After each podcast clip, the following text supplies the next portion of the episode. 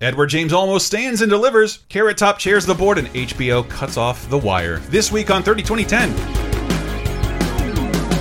2010, 30 2010. Three decades, every show, sometimes associated videos. 30 2010, 30 2010.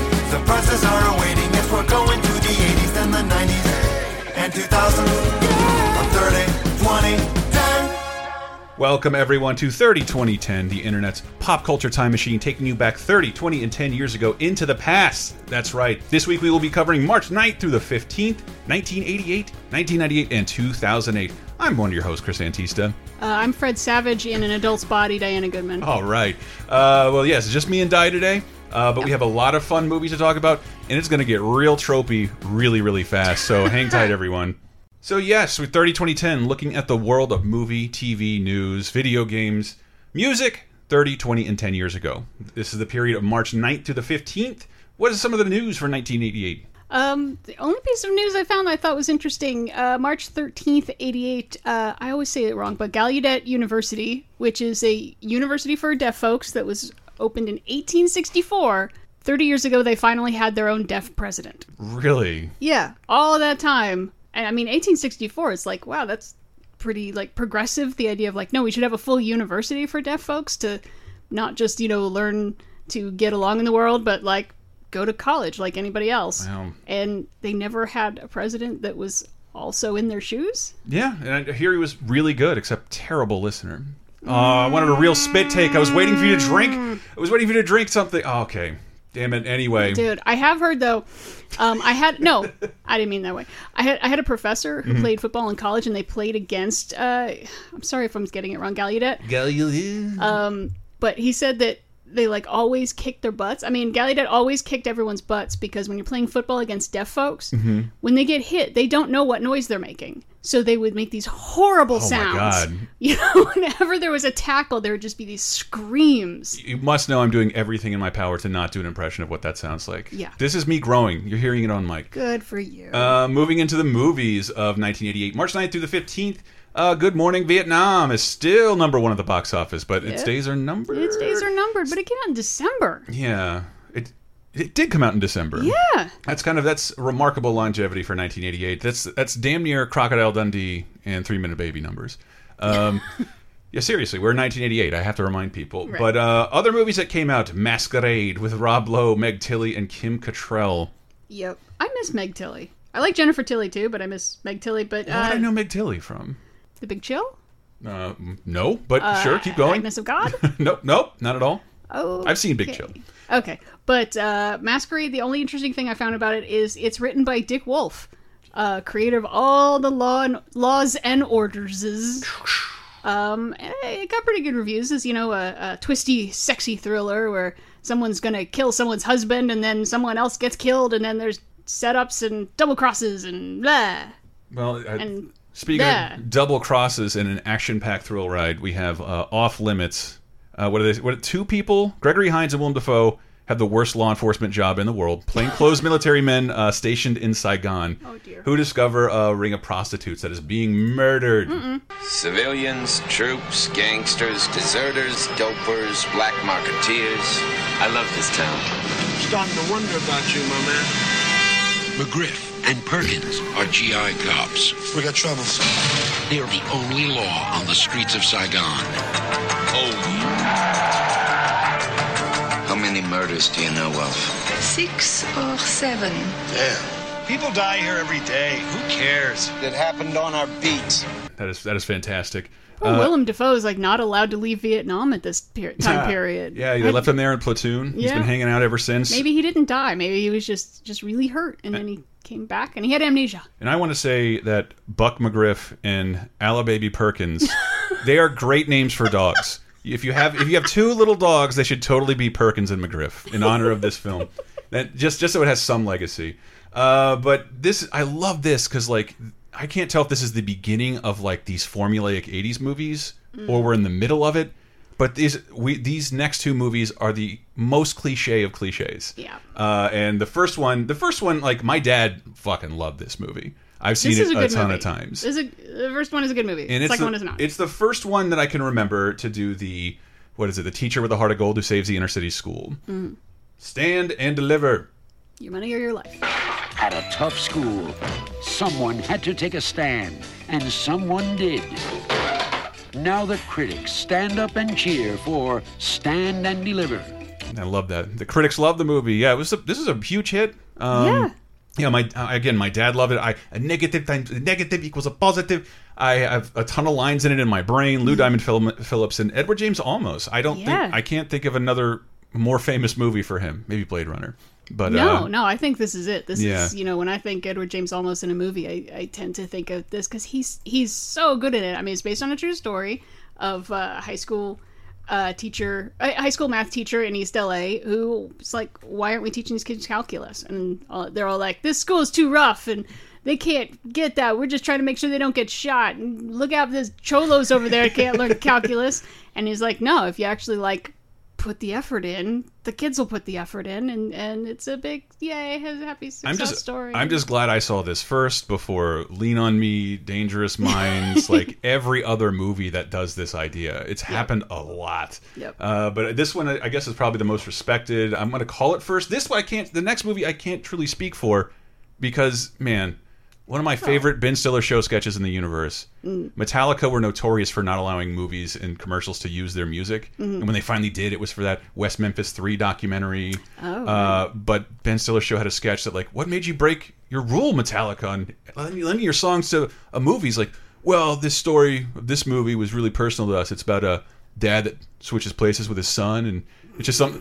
I thought it was so fucking funny because there were like nine of these movies that came out at the exact same time. yeah, well, uh, I mean, we're talking about vice versa. Vice versa. We- not Freaky Friday. we had- not like Father like Son. right? We had we had like father like son like late last year. Yes. we have big coming up in a couple months. Why does this keep happening? And but I don't hate any of these movies, by the way. You know what's freaking bizarre though is to find out vice versa with that title and this premise is like a book from the 19th century Huh? and has been like was first adapted for film in 1918. This is a remake. This is a multiple remake. There have been radio versions, there have been stage versions, What? and they just uh, trot it out again with freaking Judge Reinhold and Fred I mean, Savage. yeah. If you're if you were in the '80s, there's no way you missed Vice Versa, starring Fred Savage and Judge Reinhold. Look at this this hack fucking trailer opening.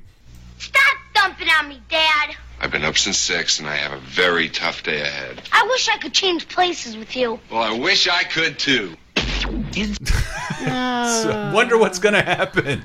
Uh, but yes, that's exactly what happens. My memory of this is the poorest, but uh, yeah, it's, I it's at least the third best father switches places with his his son movies. I'm a Freaky Friday man myself. I prefer uh, original Freaky Friday. Love that Jodie Foster. And if you think that shit gets weird, wait until we get into the television of 1988. Okay, can I just say one more No, thing about, please. about Stand and Deliver? Oh yeah, Uh, kids, if you haven't seen the original Stand and Deliver, I, I think you should, especially if you are a South Park fan, because I loved their Stand and Deliver episode. It was only a couple years ago. really? Um, I don't yeah, remember where, it. where Cartman just wants to teach these geese. They did a parody. They did a like few a couple, years ago. only a couple years Deliver? ago, where Cartman has like a comb over and everything.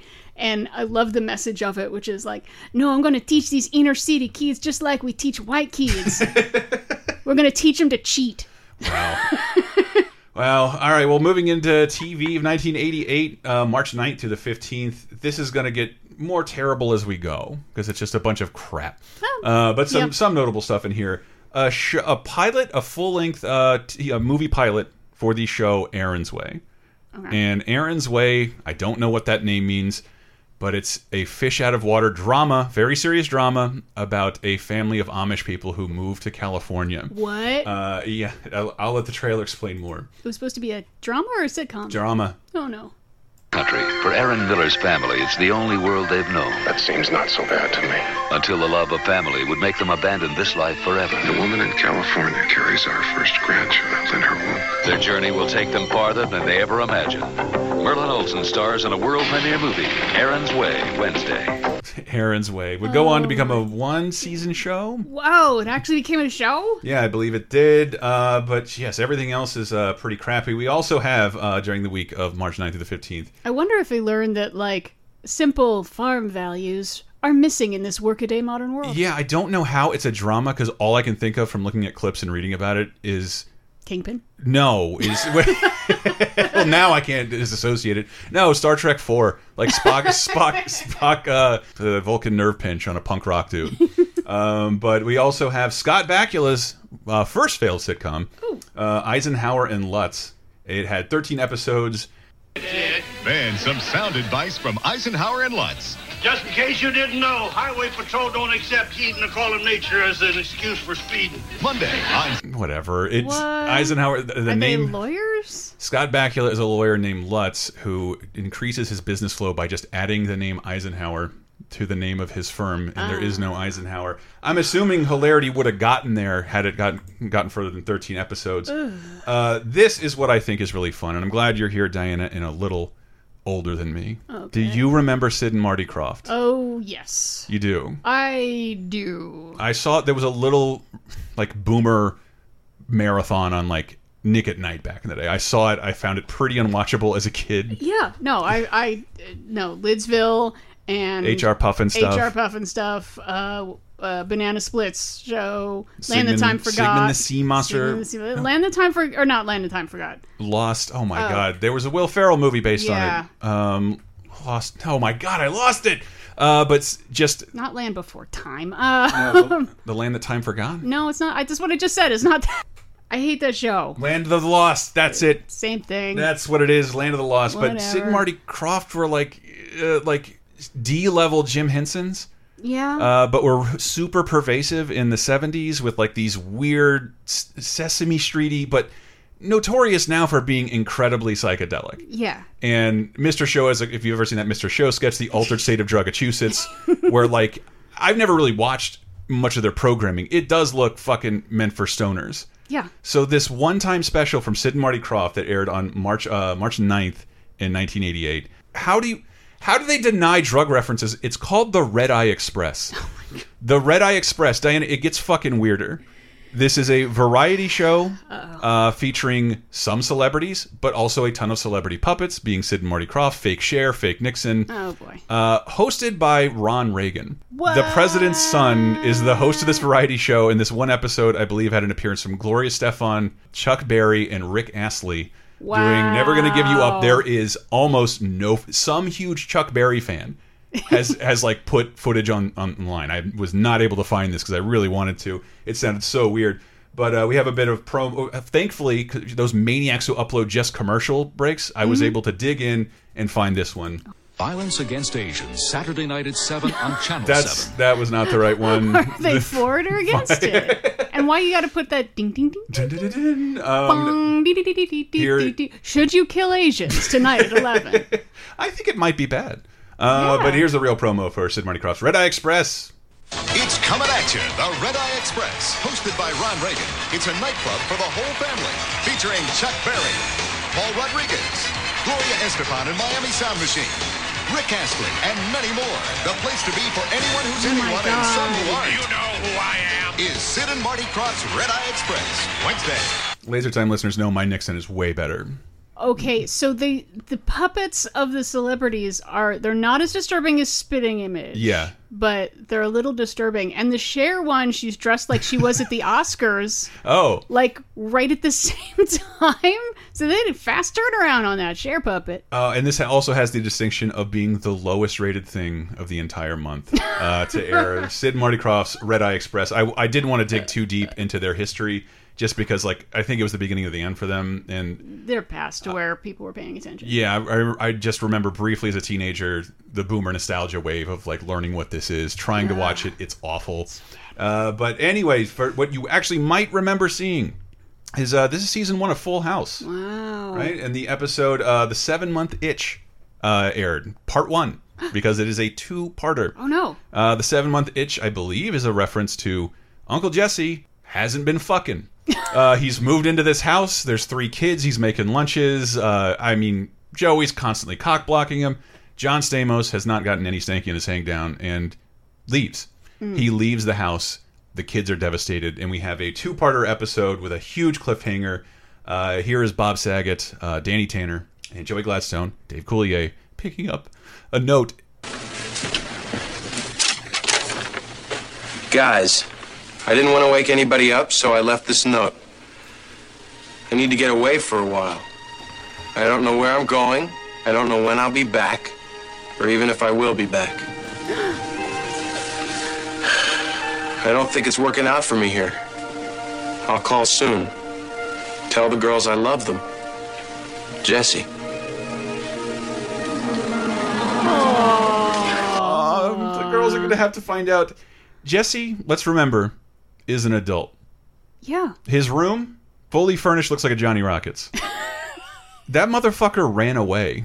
He didn't leave. He ran away from home. But he's a grown up. He's a grown-up. You can't run away from home when you're a grown up. You, just go on vacation. Not when you leave your guitar collection in jukeboxes in the fucking painted ladies like Okay. million dollar homes. Yeah, that. Yeah. And he ran So away. he's on vacation. He goes. Uh, I'm I guess I'll have to say the next episode where he goes, and I'm not going to tell you if Uncle Jesse comes back. Is he going to go hang out with the Beach Boys? No, not not quite yet. The show. I'm I'm I'm kind of curious where the show was in popularity at this point Hmm. because I grew up knowing Full House from syndication. I thought I think I saw very few episodes new. Um, but yes, also our annual reminder: fuck Fuller House. Don't watch that. I was reading how much of a fucking ratings boon that is for Netflix, and like it doesn't make any sense. All these things that keep breaking records on Netflix are bad movies and bad shows, and they're filled with good movies and good shows. But if it if it supports things like American Vandal, then That's it's true. okay. That's true. American or depressing things Great. like Flint Town, which I made the mistake of watching to, to get undepressed. It did not work. uh, but that's the most notable thing uh, sitcom wise. A bunch of sitcoms came and went. Coming of Age, uh, starring Paul Dooley and Phyllis Miller, a sitcom about a retired couple. I love Paul Dooley. I Dooley. love though. Paul Dooley. Breaking we- Away. we- yeah, we've already had. Well, Golden Girls has been a huge hit. Mhm. We've already had Empty Nest has started. Mhm. so we're uh, we're everyone's trying out their own old people show, I guess. Yep, and this one did not work out so well. The recipe for a healthy relationship. Good morning, neighbors. Unconditional love, Oh, that's wonderful. respect, and honesty. You're the youngest person I know. That's because we're living in a mausoleum.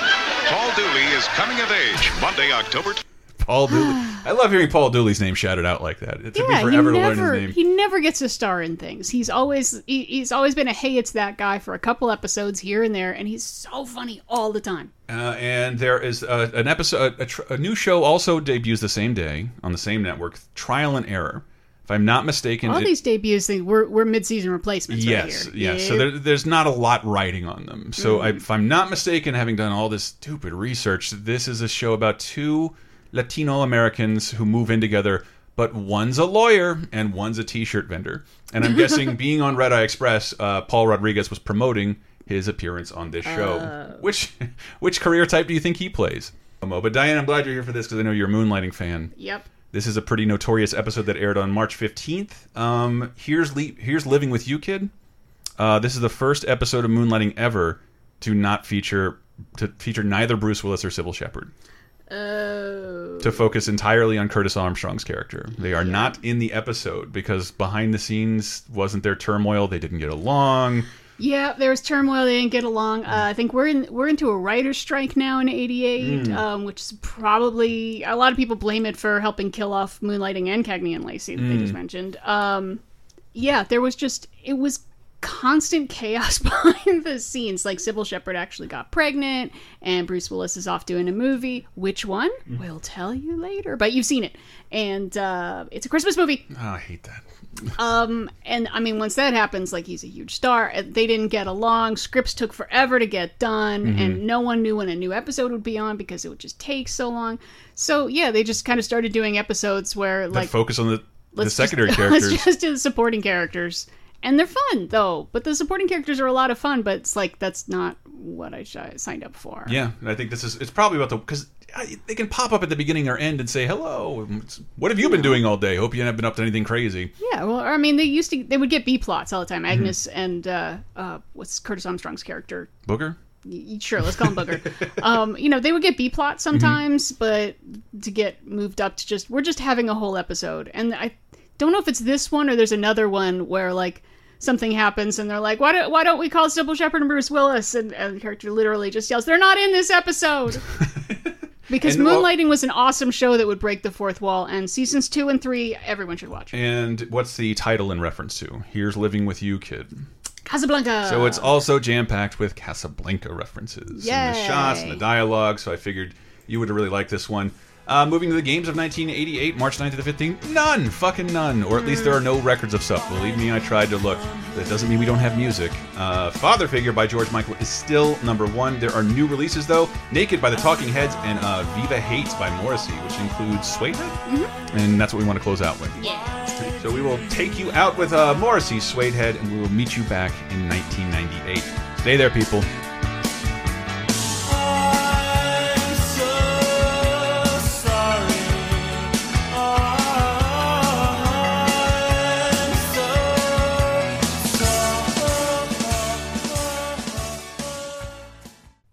Is your vision right now? Mine, not so good. I wear glasses. Yeah, you probably didn't know that. You've never even seen me. I've always been curious about getting into contact lenses, but I've always been a little nervous about the cost. I don't have eye insurance. How many doctors do I have to talk to? All that. But Simple Contacts is making all of that easier and cheaper. And you 30 2010 listeners right now can save an additional $30 by going to simplecontacts.com slash T3 and entering code T3 at checkout. You may have heard Diana's husband Michael talk about it a while back, and it sounds easy peasy. And you can reorder them from anywhere at your convenience. With Simple Contacts, you can even renew your prescription from your phone or computer, where it'll be reviewed by licensed doctors so you can reorder your contacts. How's that for technology? An eye exam on a phone. Bear in mind, this isn't a replacement for your periodic eye health exam, but at $20, it's a reliable and much cheaper way to make sure your eyes look healthy. Without insurance, all this would cost you hundreds of dollars. You can cut out all those doctor visits and annoying waiting rooms. And just when you think Simple Contacts couldn't save you any more money than that, they also ship to you absolutely free. And remember, you can save an additional $30 on your lenses by going to simplecontacts.com slash T3 and entering code T3 at checkout.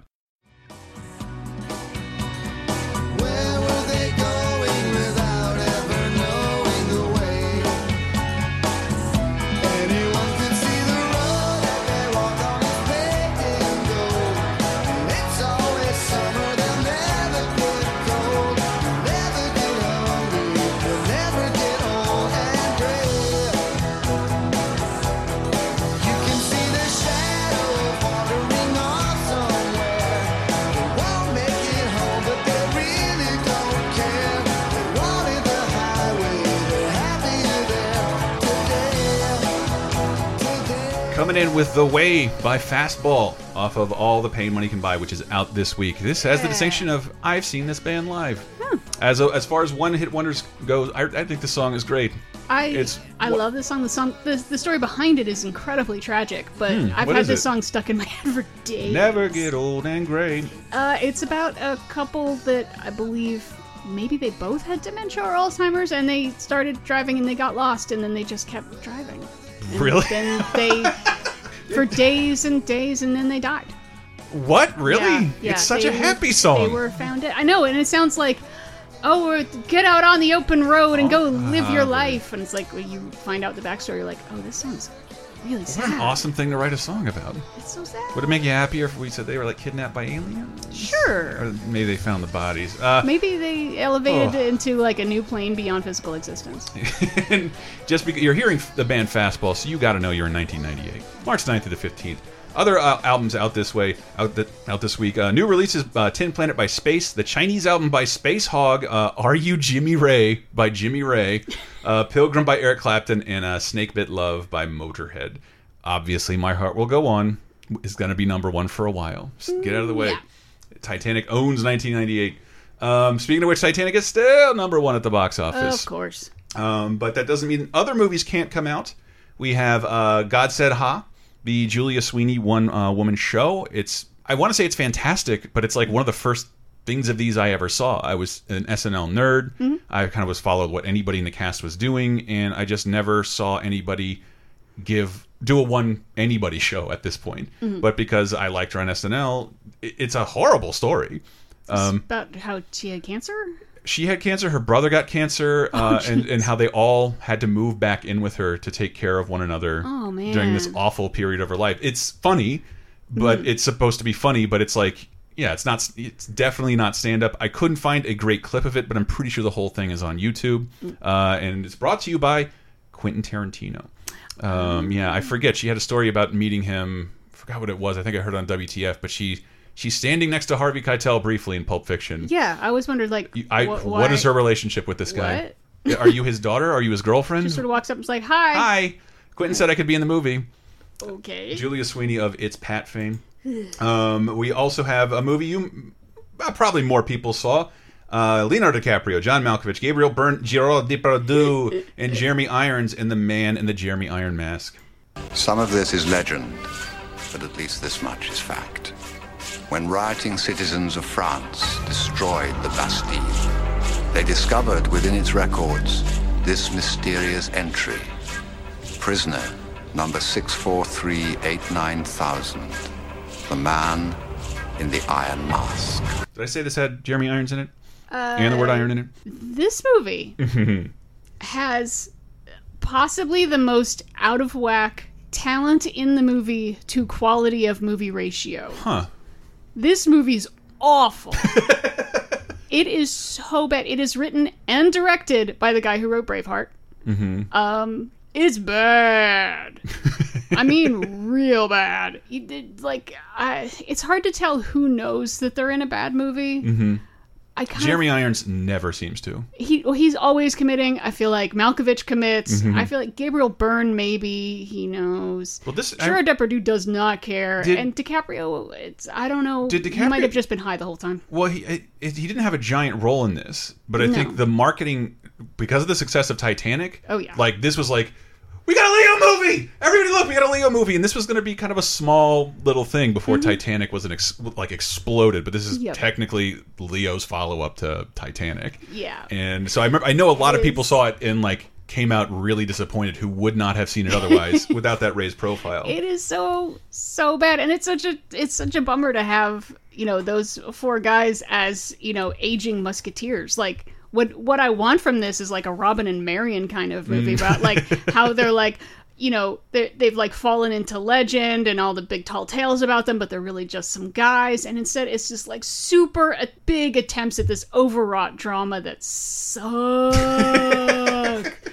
Oh Uh, my god! I love it when you hate a movie. Everybody is. This is one of my favorite bad movies of, I guess you call recent years, but it's 20 years now because everything is so overwrought. It's like a parody of this kind of movie instead of being this kind of movie. I mean, there's a point where at the end, um, they all put on their old musketeers uniforms and they charge at a bunch of other musketeers. They're called musketeers because they have guns. Okay, so they take out.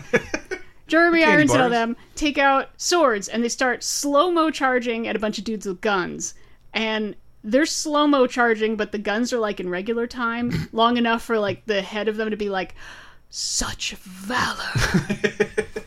and then like none of them get shot because I guess all the musketeers decided not to shoot. You gotta get that movie into the PG But rating. It's really weird to have slow mo over here and regular motion over here, just in time for that kind of Yeah. such a valor. How do they? How do they the temporal disconnect is incredible. It's like, well, I mean, yeah, it's good. I mean, you got time before they get here. They're running in slow mo. It's bad. I I did not expect you to call this the worst movie of the week because in March 9th to the 15th, a much more notable terrible movie, Carrot Top's Chairman of the Board, the one and only Carrot Top starring vehicle in my town. This movie came straight to the 50 cent second run theater. It, it had its premiere there. I am not going to play you a, tri a clip from the trailer. Instead, I'm going to play one of my favoriteest clips uh, on the internet. My favorite ever talk show appearance. Norm Macdonald is on Conan O'Brien, who is interviewing Courtney Thorne Smith, the uh, the leading lady of Ch Carrot Top chairman of the board, and Norm Macdonald does the most unprofessional thing I can imagine someone doing on a talk show, and I fucking love this clip. First of all, He's extraordinarily sweet. nice guy. He really is. And he Mhm. worked very hard and he was adorable. And he works with a lot of props and stuff too, right? Not in the movie. Oh, in the movie they took his props away? they took his props away. That's a bad time to suddenly take away everything you know about comedy.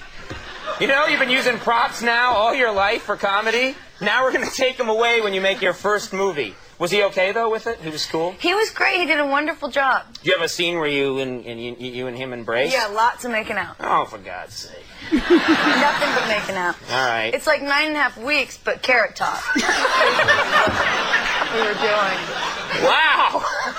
I gotta check out that movie. Is it called Nine and a Half Seconds?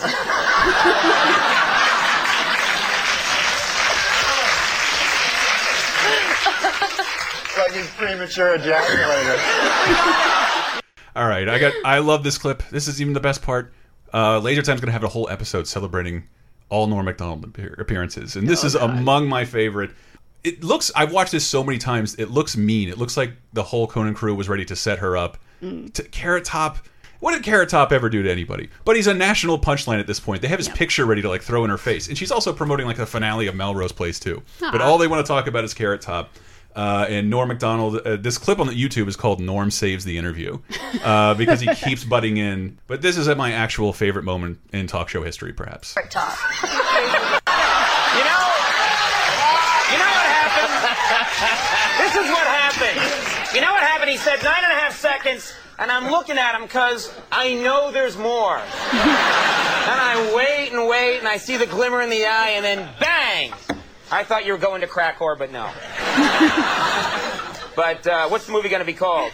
Well, Really? I know what it's going to be called. Yeah, what's that? If it's got Carrot Top in it, you know what a good name for it would be? What's that, Norm? Box Office Poison. She's in it. What about my Courtney Thorne Smith, the girl sitting to your left, is in the movie. I'm going to go see it for oh, oh my god! Box office poison. I that never ever doesn't make me laugh. And of course, Norm's not done. All right. Well, there's this two-hour season finale of Melrose Place. There's this movie coming out. Yes. Title undetermined at this point. Chairman of the board. Oh. All right. Do something with that, you freak. I, I bet the board is spelled B O R E D. What the fuck? Oh, if you have any more uh, talk show appearances that are anything like this, I want to hear one guest throw the end of the bus so hard. Oh, Ugh. boy. And that's that's all I remember this movie for. I would never watch this fucking movie. Fuck chairman of the board. Listen to Laser Time's Norm Macdonald episode coming soon. Um, anyway, moving to TV of uh, March 9th through the 15th, 1998. Uh, NBC's House Rules debuts. Who cares? It sucks. What? Um, yeah, House Rules, a sitcom. One of those things that you had every opportunity. You're in between Friends and suddenly Susan. and One season wonder. Uh, March 10th, uh, there will never be a more 90, 1998 statement in any of our episodes. Uh, the fourth annual Blockbuster Video Awards airs on UPN. Oh, sweet jeez. Neither of those things exist anymore. Um, if I, I don't know if we talked about it here before. It's sort of fascinating. Uh, the show, just because it's not, uh, Oh, it doesn't try to be any other kind of award show. It, it- you literally cast your vote in Blockbuster Video, so it's all chosen by the people. It's not best performance; it's favorite, because they wanted to celebrate people like. When is it? When's Jean Claude Van Damme going to show up in an award show? He does very well for us on the action shelf. Maybe we can celebrate him here. So if you look at these categories, favorite actor, suspense, favorite actor, action. Nicolas Cage won favorite actor, action and adventure for Face Off, which I just saw in 35 millimeter in the theaters. By the way, Oh, it's hilarious. Linda Hamilton is everyone's favorite actress in 1998 for for Dante's Peak. What? What? Jim Carrey, favorite comedian, favorite uh, my best friend's wedding. Julia Roberts, best best lady comedy. You see how this shakes out? You essentially have a Mm. ton of different awards, just to mention other actors. This is not on YouTube. I could not I could not watch it. Uh, and this would not be the last Blockbuster Awards by any shot. Whoa. Uh, but I don't know. Yeah. Also, on March 10th, uh, Showtime Extreme debuts. I know we're all very excited about that. If you have a good cable plan, What is that? uh, it's just Showtime's action-oriented channel. Uh, this was I, I don't know. I don't, I don't even pay attention to that shit anymore. Um, they just keep popping up on my cable box, and I just keep going, oh, oh, oh, another, another movie channel. not to watch. Okay. Thanks. Uh, and also on, on on March 11th is the premiere of Two Guys, a Girl, and a Pizza Place. What's that about? Uh, well, what's what it's remembered for? It was a struggling little comedy. I think that some critics were behind it. It went to about 80 episodes, but it also is notable for its debut of like Nathan Fillion and most importantly Ryan Reynolds as the star. I believe Shout Factory has gone so far to like they have a new release of the DVD because people finally remember the show. It almost made that sweet syndication money. Mm. Uh, but yeah, here's a clip of Ryan Ryan Reynolds kind of being introduced to the world. This explains a great deal. It turns out that I've ingested my own meditation. Medication.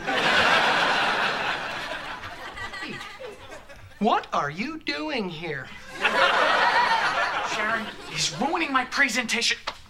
He's ruining my presentation.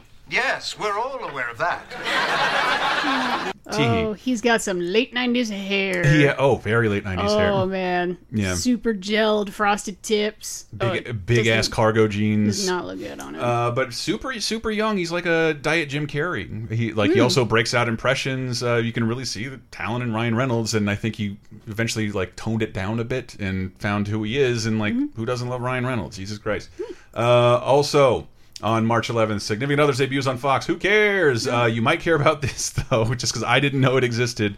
On March 15th, uh, The Wonderful World of Disney airs the premiere of Mr. Headmistress. Uh, Harland Williams. I'll let the clip explain. This man on the run thought he had a safe place to hide. You're dressed as a what? Welcome to Rawlings, headmistress. Until he met the girls I'm used to a lot of hijinks where I've come from. She could have a killer health plan. of Rawlings High. So I'm guessing this is Disney burning out whatever contract they had with Harland Williams. I'm a fan of the movie Rocket Man. I'll just say that. I don't know why. I got high a couple times, thought it was perfectly enjoyable.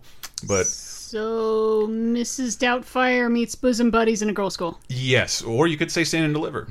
Oh, yeah, yeah. Mrs. Doubtfire meets Stand and Deliver. Harland Williams I dresses want, up like, I want like a to lady. teach these kids calculus. It's ridiculous. Th- This has trying to find more clips of it. Only Germany seems seems to care about this fucking film. So I have no idea what that's about. Let us know, Deutschland listeners. Speaking of Disney, March 15th, PB&J Otter debuts on the Disney Channel. A show created by Jim Jenkins, Doug. Ran for three seasons, 65 episodes. Uh, I am way too old to have seen this show. Uh, and Yeah, and too. but this show, I know Diane and I were all about. Yep.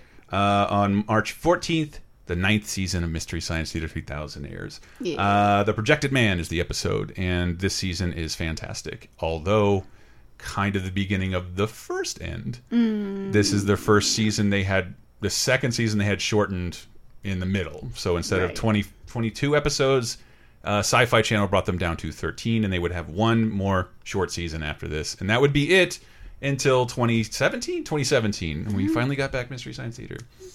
Did you? Were you follow? I didn't actually get to see a lot of these on the Sci-Fi Channel. I I didn't in first run. I didn't because I didn't have Sci-Fi Channel until like '99. Yeah. So once I finally got Sci-Fi Channel, then I caught up. I think there are a couple I might have still missed. Yeah. I might, yeah. I mean, go back. They are Go done. Did you know they're done with the DVDs?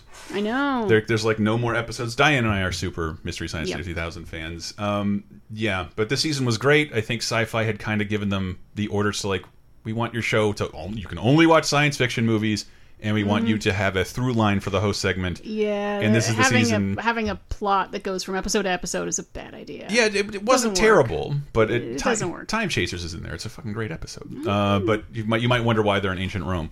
But uh, this is the season where they're just like, never mind, do what you do what you guys do, Mhm. but you also have uh, half the episodes this season. Hmm. Uh, but that show's great. Uh, love Mystery Science Theater 3000. Anywho, um, games games of 1998, March 9th through the 5th. Thank God there's only one. World Cup 98. It is the first official FIFA World Cup game developed by EA, and they've been making FIFA games ever since. Uh, they both seem to like their exclusivity, and I have nothing to say about their nefariousness as companies. anyway, well, you know what we got to go out with. What? If you're leaving 1998, there's no better way to go out with "Are You Jimmy Ray," the debut song about the singer that he wrote for himself. It's the most ridiculous thing I ever heard. It makes me, but it makes me smile every time I think of it. We will be back in 2008. People, stay there.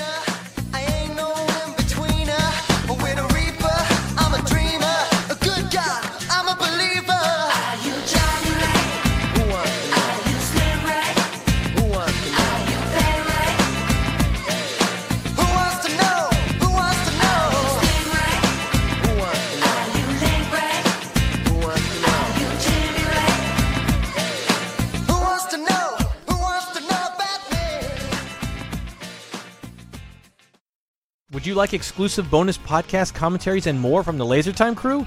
Then we strongly encourage you to support this show on patreon.com slash lasertime. It supports not only this show, but all the rest of the LaserTime network. You'll get commentaries, play games with the hosts, see exclusive videos first and see, and receive an uncut weekly ad-free podcast bonus time. Speaking of which, here's a quick taste. the Superman ride is like riding someone's intestine being let out in the zero gravity of space. It's like disgusting, so many twists. I was wondering. Where Holy going with that. shit! That's my worst nightmare came came to light. The Superman one. I, we shoot ourselves up, and Charlie and I are in the second row. And like I've never seen this before. The woman in front of us. The first thing that happens, we go upside down at the apex. Farts on you. Everything falls out oh, of her no. of her. Th Oh, no. Everything. You get hit Everything. with like a lipstick and then some tampons Dude, and then a baby. it looked like a joke. It looked like a cartoon character being shaken by the ankle, like she. Government secrets fall out. It, yes, license plates, old boots. Like it was Hillary's email. Yeah, Hillary's email server came out. Elvis, like it all, it all came out.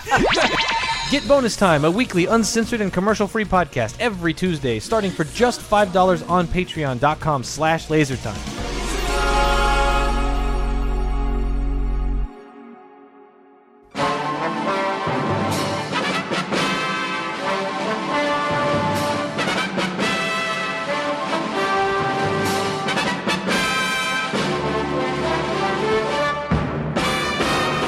Mr. Mrs. Internet and all the ships at sea. It's time for Diana's Classic Corner. We look even further back in time this week to see if there's anything worth a watching. And for the week of March 9th through 15th, man, I don't know what's going on, but 50 years ago in 1968 and 75 years ago in 1943, they've been kind of weak lately. Um, I mean, part of it is on the one hand, there's a massive war going on uh, in 43, and it's kind of like at the worst it's going to get. And so all the movies are very light and fluffy, like Abbott and Costello's It Ain't Hay, or Hello Frisco Hello, or Hoppy Serves a Writ. Sure, I'm sure there's something patriotic about war bonds somewhere in between. And uh, 50 years ago in 1968, well, like everything was on fire, like all the time. It was like the worst time politically. Like you read over the history, it's like there's riots every couple weeks, and when May hits, it's gonna really go crazy, like in France. So uh, I'm gonna recommend uh, one of the few good movies from 1933, 85 years ago this week. I recommended King Kong a couple weeks ago, and this week I will recommend 42nd Street which is a classic musical. It's full of cliches because this is where the cliches come from, unfortunately, but there's lots of chorus line dancers, and it's very, very mid depression, cheer up everybody. There's a whole, uh, we're in the money number where everyone's wearing these costumes made of coins and stuff, and because it's before the censorship code, a lot of side boob. You want to see Ginger Rogers' side boob? Here's where you see it 42nd Street, big classic, crazy 30s musical. Uh, I recommend it. It's extremely silly and it's short and moves fast. And uh, that's it for this week. Stay classic.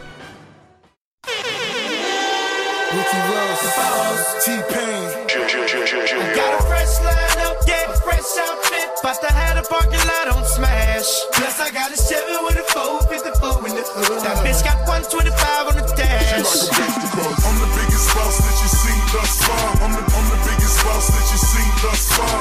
I'm the biggest boss that you seen thus far. Cause it's just another day in the life of the goddamn. Coming in with the boss off of Trilla by Rick Ross. Um, that should let you know we are smack dab in 2008. Oh, yes. March 9th to the 15th. Uh, other music out this week. We got new releases uh, Midnight Boom by The Kills, Super Abundance by Young Knives, Elephant in the Room by Fat Joe, 11th Hour by Del the Funk Funky Homo Sapien, Enigma uh, by El, Ni El Nino. These are the Good Times People by the President of the United States of America. Still going. Ego Tripping by Snoop Dogg, and White Lion's final album, Return of the Pride.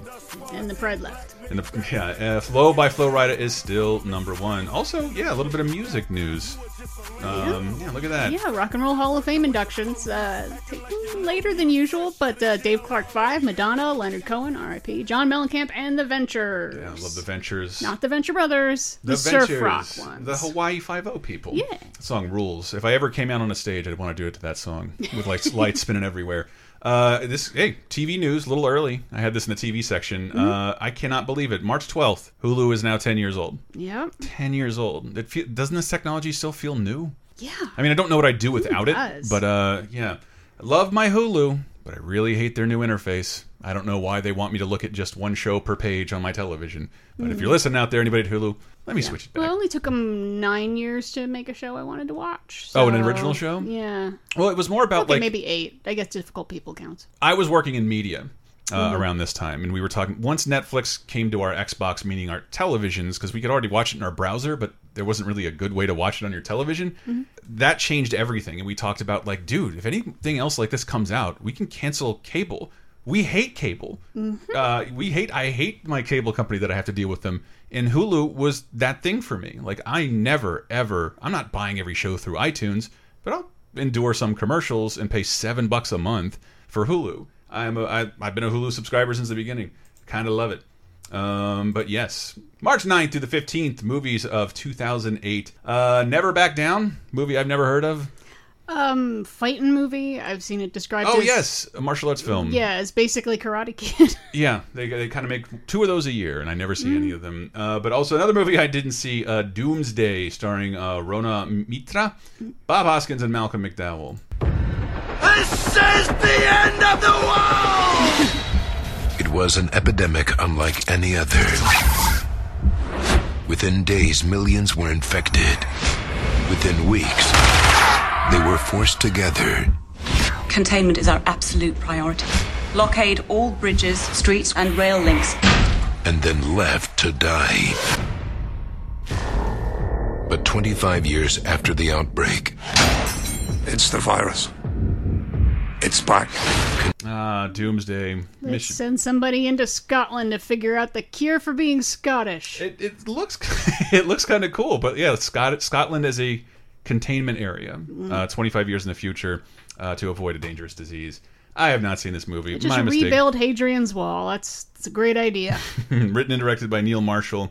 Also made uh, The Descent, a movie I really dug. Oh, okay. Um, also out this week, probably the the big well, the big movie for me, Mm. Funny Games, Ah. starring uh, Naomi Watts, uh, Michael Pitt, and Tim Roth. The remake. The remake, uh, but same director and writer. Yes. He remade his own movie in English, and this is I don't know what to call this. It's not a guilty pleasure. It's just so sadistic. I love it, but I feel like I shouldn't watch it anymore. If any of that Michael Pitt's character rubs off on you, you need to get scared because what's it's about these two upper crust teenagers who just pop into a family's house and hold them hostage and terrorize them mercilessly Mhm. for 90 minutes. It is super tense. It is deliciously dark. Uh, here's here's a, here's a little bit of a Michael Pitt's character explaining the premise of the film. Okay, we bet. What time is it? Eight forty.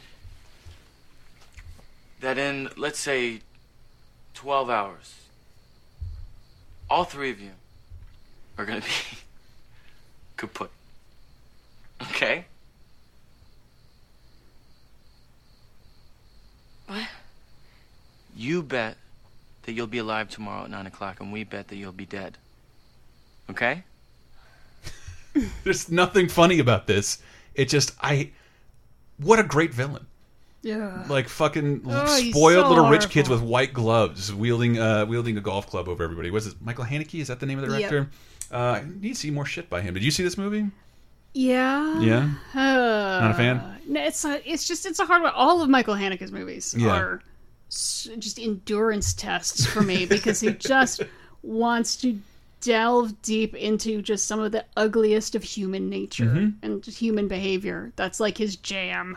Yeah, Um, it is not a pleasant film to watch, but Oh, it, yeah. it's masterful in what it tries to do. Yeah, it's really really well done, but it's the kind of thing. It's like, yep, and I'm never watching that. again. Yeah, yeah, that's how I feel about it. Uh, but obviously, that's not going to hit number one at the box office. uh, what movie will you say? Uh, ask Theodore Geisel from Beyond the Grave. Horton Hears a Who goes to number one, starring Jim Carrey, Steve Carell, Carol Burnett, Dan Fogler. Hello? The creators of Ice Age take you into a world beyond your imagination. Hello? Who's there? This is the mayor. I don't exactly know how to tell you this, but you're living on a speck. Seriously, who is this? Is this Bert from accounting? Jim Carrey. Mm, Ah, that music though. yeah. Little we're gonna- Beetlejuice music. Yeah, we'll hear it in a little bit. Little Coming Danny up, Elfman. coming up on this show. and I don't, I don't. The movie's not bad. It's one of It's the, okay. it's one of the better Dr. Seuss adaptations, and I say that as someone who loves Dr. Seuss and is not a fan of two-hour adaptations of sixteen-page books. Oh, but thank God, just animated. Just do it animated though. Yeah. Do never do a live action Dr. Seuss again, please. But I have a tremendous affection for the Chuck Jones um, TV special Mm. from the '70s. Yeah. I I don't know what happened. I do know what happened. It's so specific and such a boring, dumb story. TNT premiered. I'm learning. TNT comes on the air. I'm learning how to work a VCR. They announce Butter Battle Book, and then like any other Doctor Seuss special they could get the rights to. Hmm. But and you know, it's this is the monoculture with like not a lot of home video available, and it was like, oh my god, if I put a tape in, I can keep these forever. So I watch this constantly. Hmm. Uh, and it's a, it's it's very much similar to Chuck Jones' uh, How the Grinch Stole Christmas, Hmm. uh, except uh, the voice of Captain Hook plays like pretty much everybody. Oh. And June Foray pops up, but gets a credit this time. Yeah. Um, but yes, I love Horton Hears a Who. Love the book. I will just I'll decide. How about I don't speak ill of the movie? How about that? Fine. Mhm. I saw most of it. It was like, well, this is better than I anticipated. I really thought this would just be slap happy nonsense. Um, Bunch of bunch of poopy jokes. uh, I guess yeah. Bunch of I, pop I- culture I references. thought it'd be dumbed down um, more and just be generally stupid. Uh, no, I mean, kind of more like how the Lorax ended up. It's a little Uh, bit more I hate the fucking wacky, Lorax. slappy. I they had to add so much to pad out the Lorax. It was excruciating. But you know what it does have, Diana? Uh, it has a song performed by the entire cast.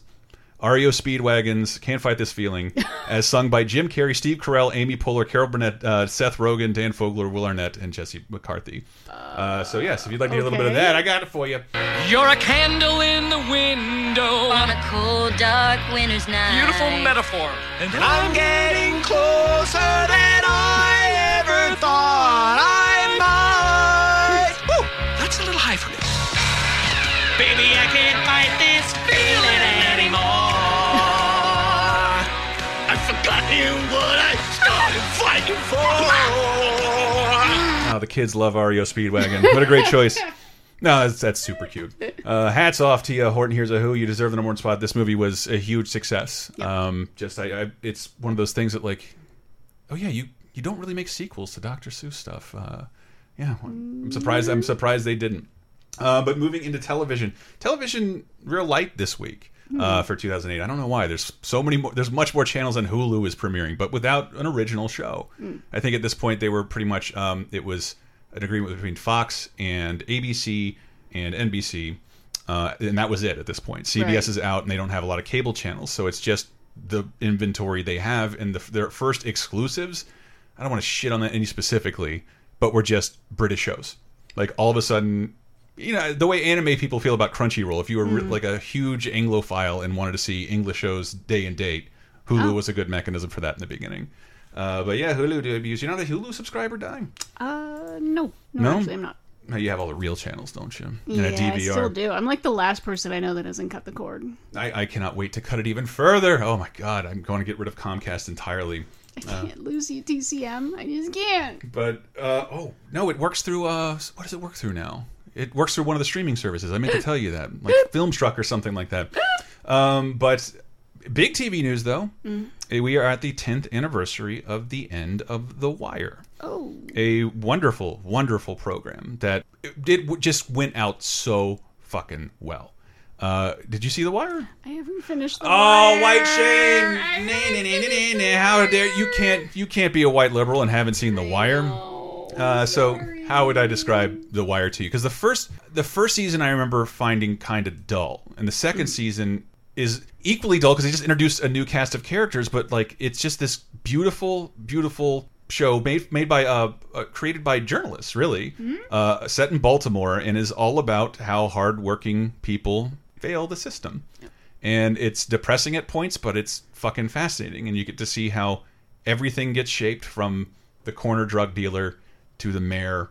And at this point, they have like a hundred characters on the show, and this there it was never ratings gold. But the critics were way behind The Wire and HBO. I, I just like that they did this. Like, okay, well, we're going to cancel this low-rated show, but we're going to give you a fifth season of 10 episodes instead of 13 to wrap everything up. And it did so so well and you would like it, Mhm. Diana, because this season uh first season's pretty much exclusively cops. Second season is the death of the working class.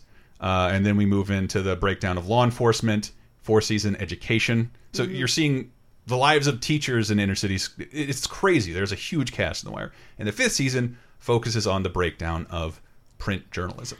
I've had people ask me Mhm. how how does this hold up to what you've seen in actual newspaper newsrooms, and that's when I have to go. I haven't watched it. I'm sorry. And that's sort of the I'll watch it now. that's sort of the overarching plot of the show this time, uh, McNulty, one of the detectives who's been around since the first season, is kind of disgusted by the department not getting the funding it needs to take a serious crack at crime in Baltimore. Mm. So he finds a homeless guy, uh, dead, and he forces his fingers around his throat. Uh, and I, yeah, so he can frame this as a serial killer strangler. That the news is then manipulated, like as he wanted. The news is then manipulated uh, into reporting about how are we going to stop this thing? This is a scourge going around our city.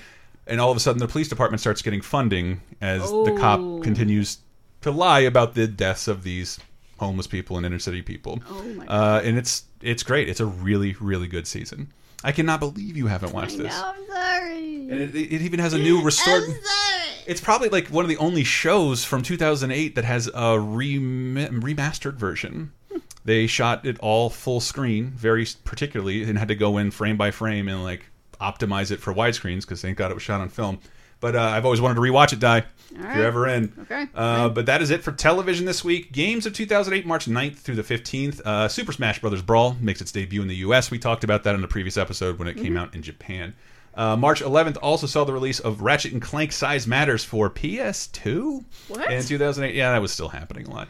Uh, Condemned 2, Bloodshot. That was the end of that series. Um, and House of the Dead 2 and 3 return. A bundle for optimized for Wii and motion control so you can shoot zombies. I love the House of the Dead series.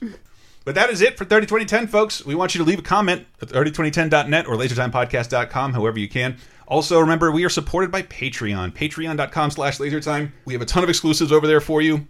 Over 100 full length movie commentaries, video commentaries of cartoons. There's plenty of stuff there for you to enjoy in a weekly bonus podcast just for you, tentatively titled Bonus Time for 120 episodes. Anything you want to plug, Die? What's your Twitter? Where can people find you? Uh, yeah, I'm on Twitter at Le Cine Nerd. Mm. Uh, tweeting movie stuff mostly.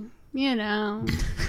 Can you, calm, can you calm the excitement just a little bit? No. We have to do the birthday quiz. We don't have a birthday quiz because there's only one person here, but we have birthday fun facts. Birthday fun facts, So fine. We can start with deaths, though. Deaths. Uh, 1988, we lost Andy Gibb, the Gibb brother that's not in the Bee Gees. He was only 30.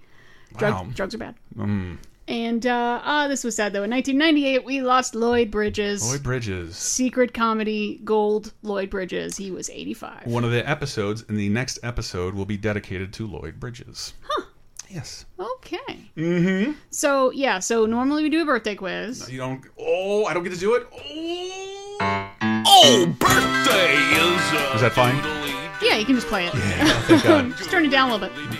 But uh, yeah, because this, you can't have a quiz with one person. It's just gonna be me listing things at you Let's until see you how. get Let's it. see That's- how long it takes me to get it. That's boring. But so birthday fun facts. I have two fun birthday fun facts for Mhm. us. For uh, March 14th, uh, March 14th, 1933, both Michael Caine and Quincy Jones were born. Oh! They are turning 85. They're birthday buddies. How are you there, Quincy? Thanks for telling the world about the affair between Marlon Brando and Richard Pryor.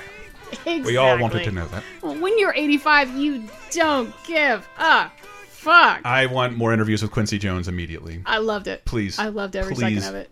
You just why why would you care? You're a living legend. You don't care. Yeah, I'll tell you how JFK died. No problem. Yeah, whatever.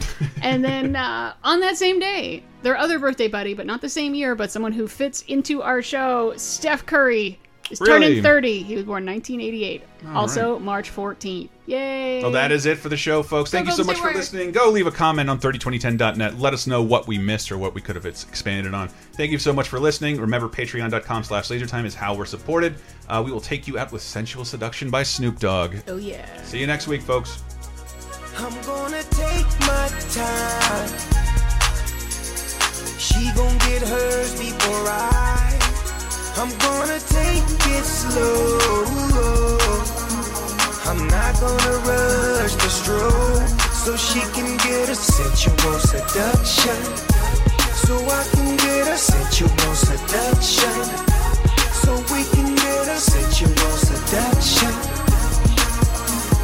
Sensual seduction.